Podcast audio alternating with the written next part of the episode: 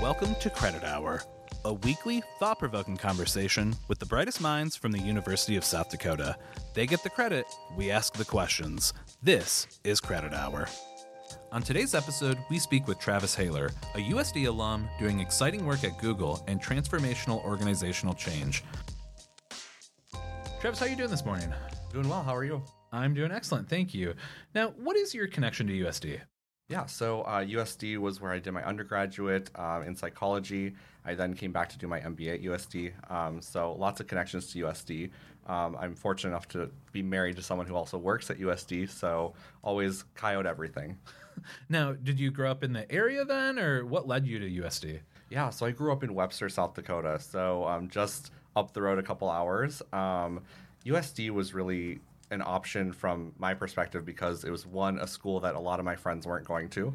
So it was an opportunity to kind of try something new and meet new people.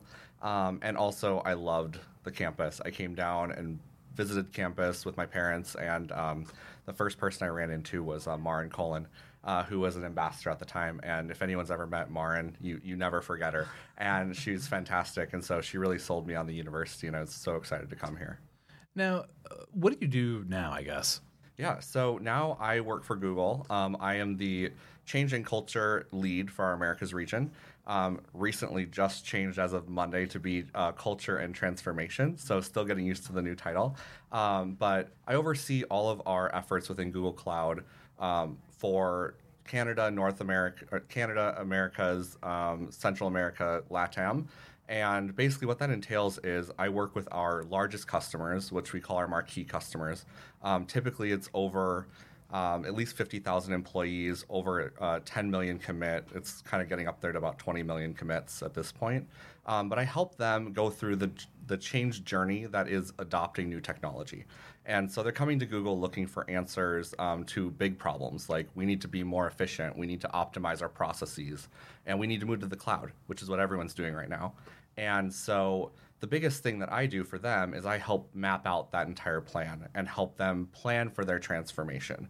And so that's about sixty percent of my time is working directly with our customers, their C-suite, their V Ps, helping them kind of figure out what their transformation plan is and where people fit into that mix. So we know what the technology is going to be, but when it comes to people, oftentimes we forget about everyone who works at our company when we go through a large scale change. So that's my job, is to make sure no one ever forgets the people. And so from there, I basically spend the rest of my forty percent working on new methodologies of how to adopt changes, working on um, new ways of working, working on new products that we have coming out, and then doing things like this or speaking on stages around the world, um, talking about Google and our culture.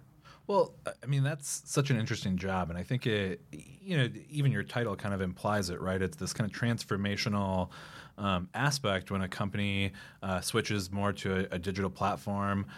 What are, in your experience, I guess, the roadblocks um, that you have commonly found when you work with some of your clients? Yeah, well, there's lots of them.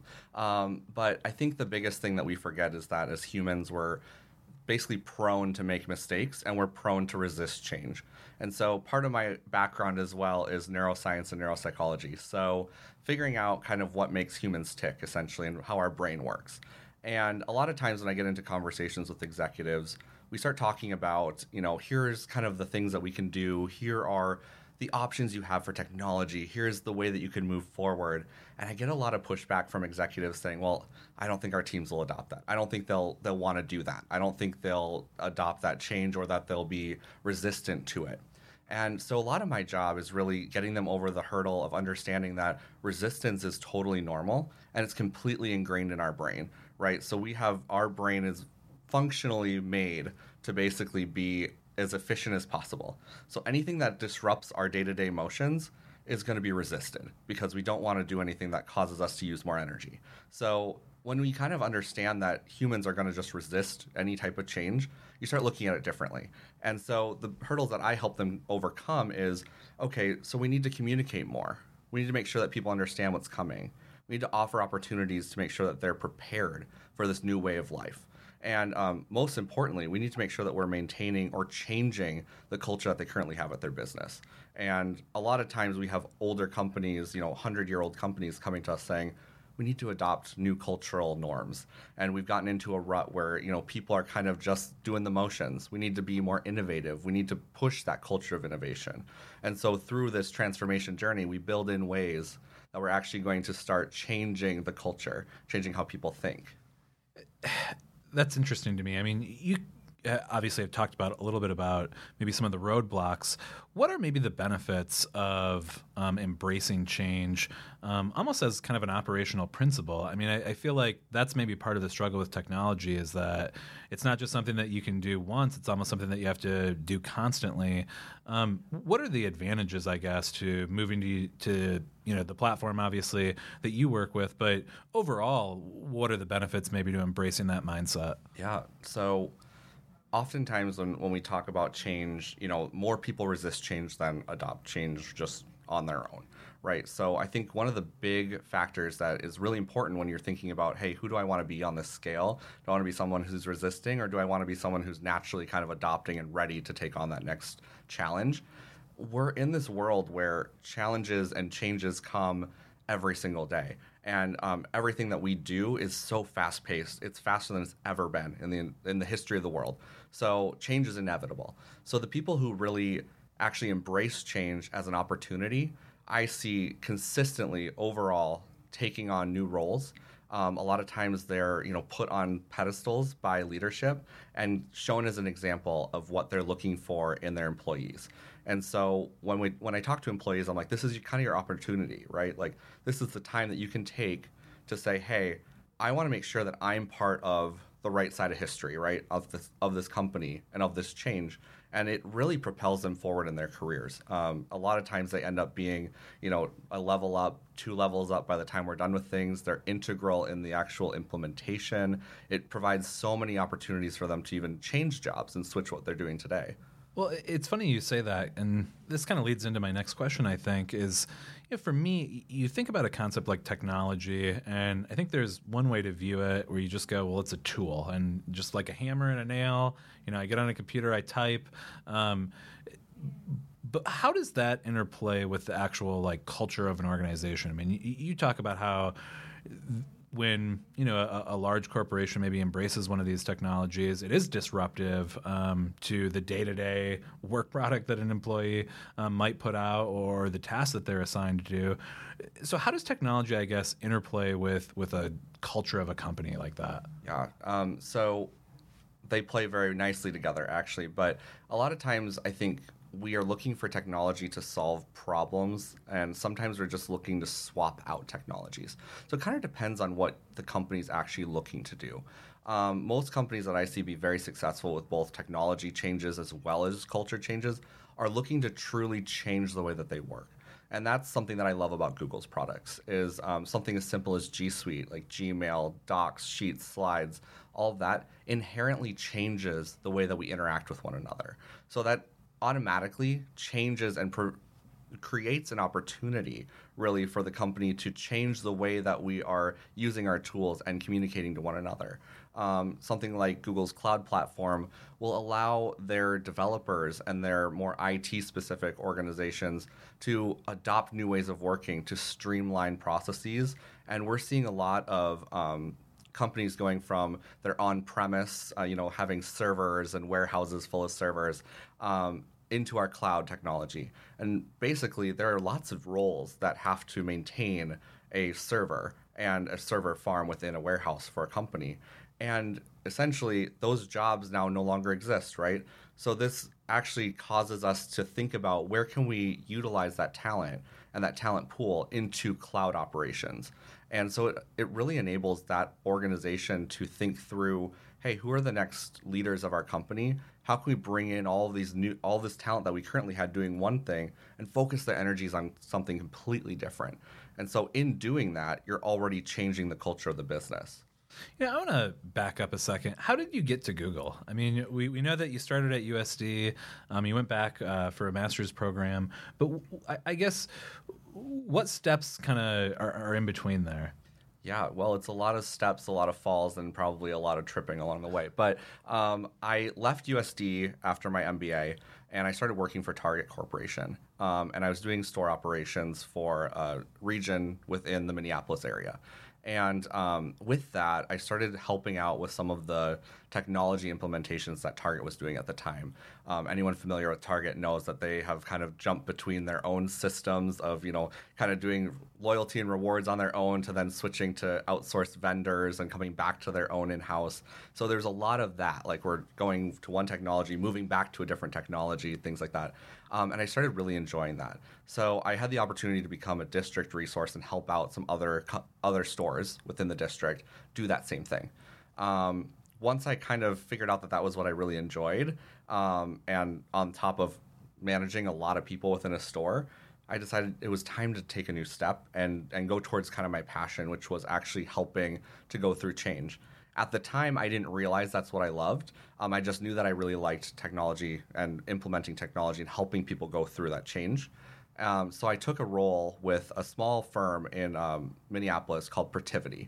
It's a consulting firm.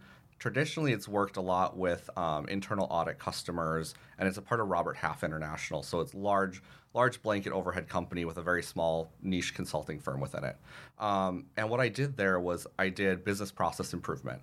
So I went into companies, small companies, and helped them really think through what was the process that they had today and what were they going to do tomorrow, whether it was just changing the way that they worked or changing the technology altogether. Um, and that really opened a lot of doors for me. And actually, that was kind of, I think, a turning point in my own career. Um, because after about a year, uh, Deloitte Consulting in Chicago um, poached me from Protiviti and brought me into what they called then the human capital and organizational change management practice um, within the U- U.S. basically. And what what I did there was all centered around strategic change, and it was only about the people. And so that was really when I realized that what I actually liked about technology and implementation was actually planning for people. Um, so what we did was training, we did a lot of planning for transformational projects, all of that. Um, I was at Deloitte for over three years, um, worked with tons of companies, um, had a great experience, but ultimately lots of travel. So I decided to look for a new opportunity. Um, this was three years ago now. Um, I went to work for Allstate Insurance. So they kind of looked me up while I was at Deloitte, and we were doing some work with them. And they said, you know, would you ever consider coming in and helping us set up a change management practice, something that we can actually have within our company to help us overcome changes that are going to happen? And I said, yeah, absolutely. So I went to Allstate for about a year and set, helped them set up within their management consulting space a change management practice. Um, and it was tons of fun, lots of good opportunities. Um, anyone that knows Allstate knows that they're kind of trying to re rebrand themselves and rededicate themselves to becoming a really innovative company. Um, so I saw a lot of innovation there, a lot of new ways of working, a lot of changes of the workforce um, culturally. And then Google came calling with an opportunity to do the exact same thing for Google, only Google Cloud and overseeing all of the Americas region. Um, and actually that started out as just being the change lead for the U S, and after about three months, it was change lead for North America. And then after about six more months, it was change lead for the Americas, including LATAM and Central America. Um, and since then, we've gone through a number of branding changes. But that's kind of how I came to be at Google. And all from Vermilion, you get to do this? So now I do, yeah. So I lived in Chicago for, um, I think it was about four or five years uh, through Deloitte and then Allstate. And then when I was started out at Google, I was in Chicago. Um, and that's one of our main offices for cloud. Um, my husband got an opportunity here in Vermilion at the University of South Dakota, so I had the I had the great opportunity to move back. Um, thankfully, Google was very supportive of that, and with my job being heavily travel forward, um, they were okay with me kind of splitting my time between South Dakota and Chicago. We love Brian at the law school, so we'll give him a shout out here.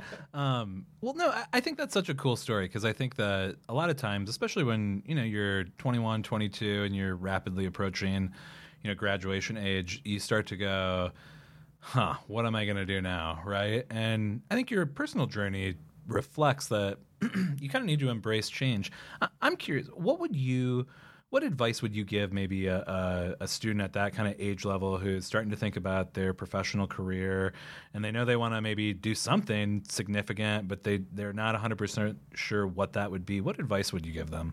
Well, I think um, what I see from students right now, I work with a lot of students when I'm at Google. Um, we do a lot of student days, a lot of engineering days, a lot of women in tech days, um, and we do that through high school and college. So I've had a lot of opportunity to talk to a lot of college students. Um, I see that want to make an impact really early, um, which is fantastic. I mean, don't ever not want to make an impact.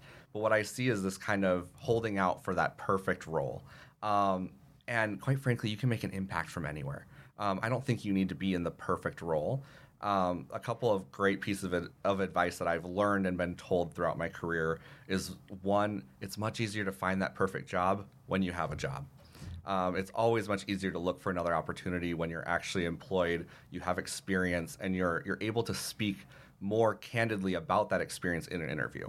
It's really hard to make your um, experience very relevant to a new job interview when you aren't currently working in a role. Um, the second piece would be just always realizing that I think we have a lot of high achievers here in South Dakota. Um, I see that because we we t- typically have smaller schools. So I think there's a lot of people who want to be overachievers, you know, in sports. If you go to a big a big school in, let's say, New York or California, you maybe played just one sport. Um, in South Dakota, you probably played all of the sports, right? Because we needed those people to have a team. Um, so a lot of people in South Dakota tend to be a little bit overachieving, which I love, and I come from that as well. However, we have to realize that in the world, someone's always going to be better than us. Anyone from anywhere. And I think that's a hard lesson as someone coming from, you know, a state where you're involved in everything, you you do well in school, you do well in, in your jobs outside of school, to actually embrace the fact that, hey, you know what, I don't have to be the best in the world at the thing that I'm doing. I just have to be the best me.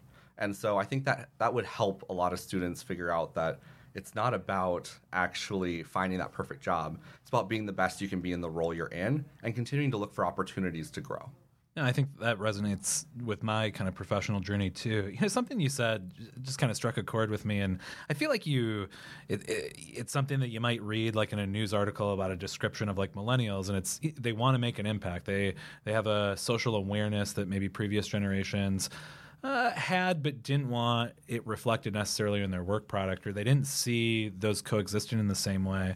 I'm curious, with your role, how big are those generational divides?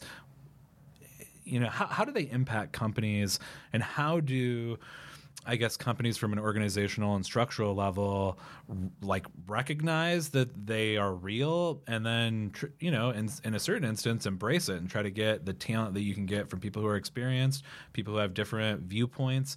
Uh, how how does all of that work together in a way that, you know, effectively moves an organization forward rather than, you know, kind of screeches it to a halt? I, very difficult question, of course, for a lot of companies. They're all asking that question, right? Um, in the workforce today, we have at least three generations existing at the same time, all of which with different values, different backgrounds, different um, stages in life. Uh, I think that's super difficult when it comes to actually thinking about large-scale changes, right? Um, I think, personally, we make a lot of assumptions about generations, and a lot of them are based in some type of fact, but have been over, you know, overplayed really. Um, I see from companies that we work with, overwhelmingly, we have older generations that are embracing new technologies, new ways of working. I go into companies and I ha- I have people who've worked for companies for thirty years coming up to me and saying, finally, we're going to make a real change. This is going to be something totally different for us. We're finally moving in a different direction. I think the workforce as a whole is hungry for change. They want to make that impact. And I think that's the same for all generation levels. Um, it's just now it's much more in front of you, right? Like, it's not so much that, oh, I want to kind of make an impact sometime. It's, hey, I can make an impact right now. Like, our world and society that we live in allows me to have a platform at this company. And so I actually see that a lot of generations are looking for the same thing. They're just expressing it differently. Our millennials are wanting to make the impact right away. They're wanting to have higher level jobs because education was a requirement for them. And the fact that they had to have that higher education makes them want those jobs of more strategy, management, et cetera. That's what we've groomed, right? Um, where we have older generations looking at their at their world and their job and saying, hey, I'm kind of at where I want to be. I feel confident in my role and my position, but we need to move things forward as a company. So they're wanting to make an impact to last and make the company better as a whole. No, that that's interesting to think over. I mean, I know it's all probably situational, but if you were going to just offer one piece of kind of blanket advice to any company um, about a way to improve, I guess, the way it's managed or run or, or the way they make decisions, what would it be? I think there's lots of them, actually. But um, if I, besides pushing my own product and saying you should be moving to the cloud, of course, and embracing right. new technology, um, outside of that, I think the biggest thing is that together we make a bigger impact than we do individually. A lot of companies are set up in a situation where it's very siloed. It's very much you are this function, you are this role in that function, and that's where you sit and you play. Um, That's not the way of the world anymore. We need lots of people from lots of different backgrounds to come in and weigh in on what we're doing, the next steps that we're taking, new products, new offerings, all of that. And if I can use one example, um, at Google, I think everyone knows everything about Google. Google's business is very much out there. Anytime we make a slip up or a mistake, it's very much front page news, right? Um, one of those m- mistakes and slip ups was a couple years ago when Google Images started doing reverse image search, right? You could upload an image, it would search the web for like images or the exact same image, and it would give you a result. Well, what was happening was people were putting in pictures of African Americans, and they were getting other African Americans, but also gorillas and other things of dark skin, right? Problem was that team that developed that had no one of African American descent on that team. So when they were doing all the testing, they never tested that. It's a perfect example of you need all sorts of different backgrounds and different ideas and and thinking on a team to make the best impact and the best solution.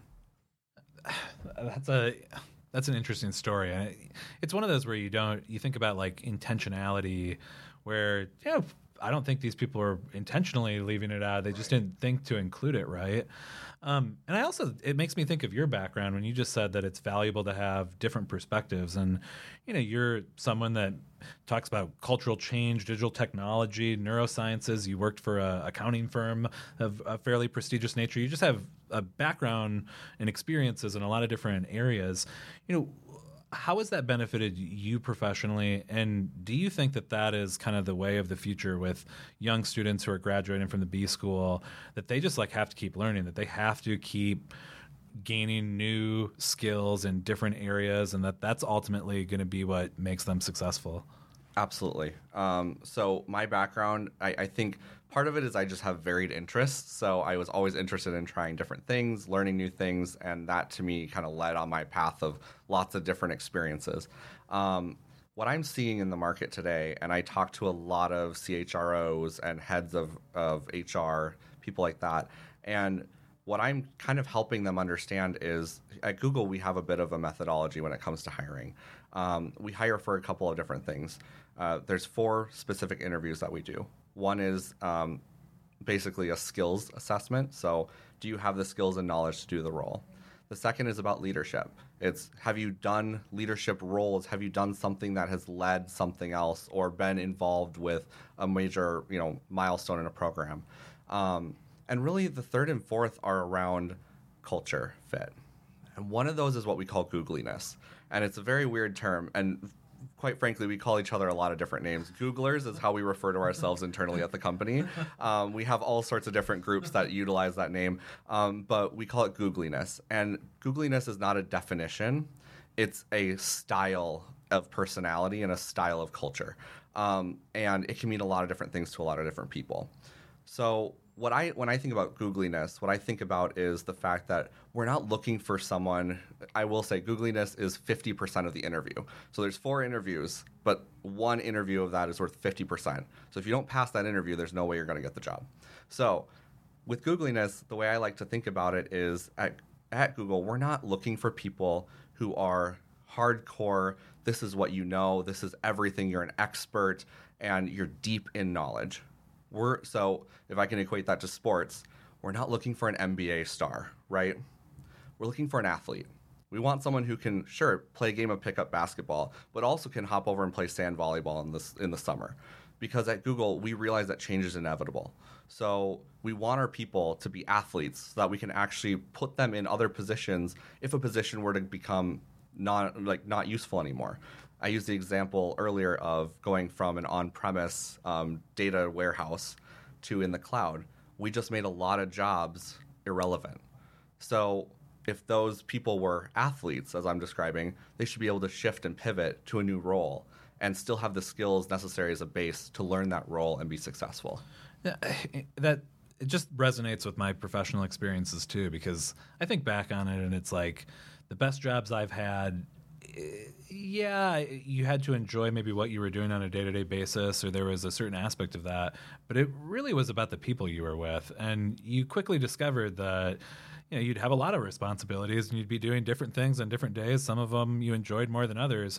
But if you were with the right group of people and the right team and everyone was moving in the right direction, that always felt to me like the most rewarding work environment and the type of work environment that I thought I would be able to make a difference in. Um, so, no, it, it just, yeah, it, it it's interesting to to hear even a, a corporation the size of like Google trying to think about these kind of interpersonal dynamics, you know, like on a day-to-day basis. Well, how's the mail person going to operate? You know what I mean? With the, you know, a clipboard person. It, it, it's, it's kind of interesting to think about. You know, one question that we like to ask kind of to maybe summarize all of this up um, and, and lead into the end here is a little bit philosophical in nature. Um, But at this point in your life, I, I think you've had different positions, you've had different life experiences, been able to do a lot of cool things, I think. At this point in your life, what do you know for sure? Wow, that is a philosophical question. It's an um, Oprah question, actually. It, it is an Oprah it question. An Oprah I like question. It, though. Um, I guess for me, what I know for sure is that there's always going to be another role. Um, Google is wonderful, and I love working for Google. I might be there for ten years. I might be there for twenty years. I might be there for one more year. Um, there's always going to be another role. Um, and meeting that with meeting that where you are and where it is and just kind of accepting that as the future is going to help me overcome obstacles later in life.